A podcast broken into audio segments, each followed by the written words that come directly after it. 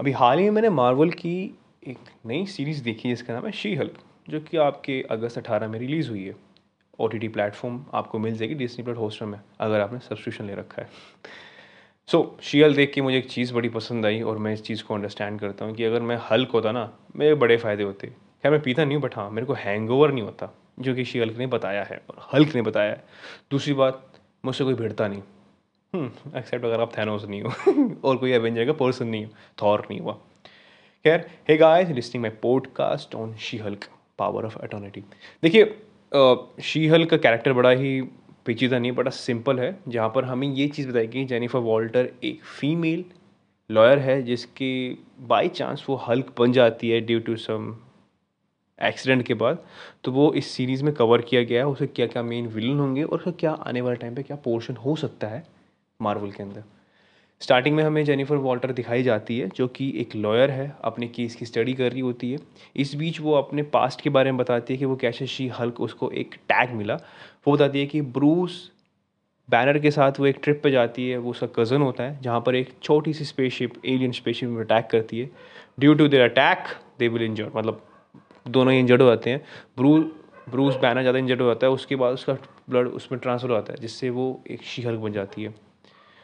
Hulk उसकी help करता है, वो उसको अपने मैक्सिको वाले एक टापू पे लाता है, जहाँ पर वो रिसर्च करता है, उसके बारे में जानता है, समझता है, वो उसको ट्रेन करता है कि वो हल्क कैसे बन सके। खैर इसमें हमें जेनिफर वॉल्टर की एक बहुत अच्छी खासियत दिखाई गई है शील के अंदर, कि जो चेंजेस हम 15 सालों में देख पा रहे थे हल्क के अंदर, वो बहुत जल्दी उसके अंदर हो रहे थे और वो कंट्रोल कर सकती थी उस चीज़ों को, और बहुत ही अच्छा दिखाया गया। इसमें आपको सीक्वेंस, मतलब आपको फाइटिंग सीक्वेंस दिखेगा दोनों भाई बहन के बीच, बड़ा अच्छा लगता है वो सीन, और जिस तरह से वो उस चीज़ों को सिखाता है पावर को, और वो क्लैप वो बहुत बढ़िया था, वो मुझे उस चीज़ में देखने को मिलता है। और वो उसको ये चीज़ सिखाता है कि वो इन चीज़ों को कैसे बैलेंस कर सकती है, अपनी प्रोफेशनल लाइफ को और अपने उसको।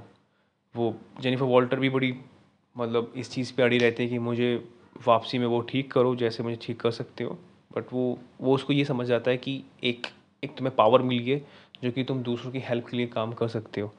खैर हमें एंड पार्ट में, हमें एपिसोड के हमें एक नया विलन दिखता है, जो कि एक लेडी होती है, जहाँ पर वो जब कोर्ट की हियरिंग होती है, जेनिफर वॉल्टर अपनी हियरिंग सुना रही होती है, जब उस पर अटैक होता है और वो शी हल्क बन के सबको बचा लेती है।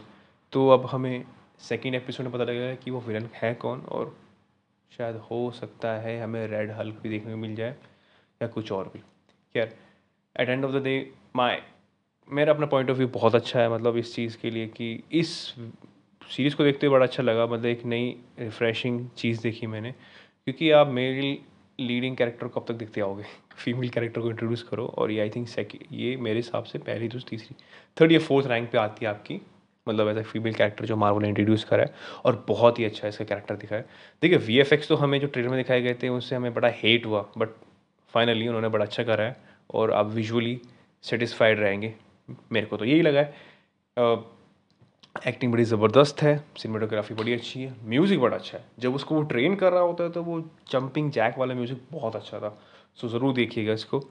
और डायरेक्टर में हमको डायरेक्शन ने काफ़ी अच्छा किया। बाकी हमें अगले एपिसोड अपने फ्राइडे या थर्सडे मिल जाएंगे, और इसमें आपको एक्टिंग करते मिलेंगे Bruce Banner, कैटाना martial, Marco fellow, ginger गाजिया and Tim breadth. ये आपको मेन कैरेक्टर है जो प्ले कर रहे हैं आपके हल्क और शी हल्क का रोल। और आने वाले टाइम में हमें रेंजर गार्जेजा और टिम रोथ मिल सकते हैं प्ले करते हुए अपना रोल। सो खैर इस सीरीज़ को देखिएगा, इसको बड़ा प्यार दीजिएगा, क्योंकि कभी कभार ही हमारी फीमेल कैरेक्टर इतनी स्ट्रॉन्ग दिखती है, और अच्छा भी है क्योंकि टक्कर की हल्की मिली है, बड़ा इंटरेस्टिंग रहेगा।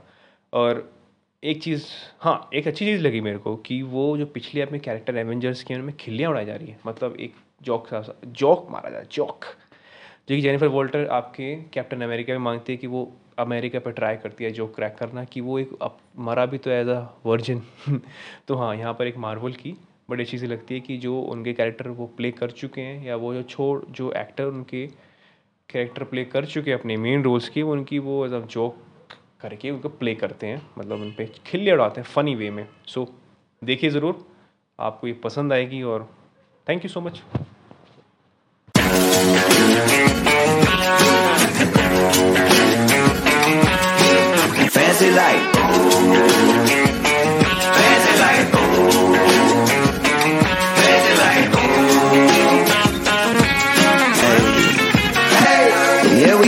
Like Applebee's on a date night.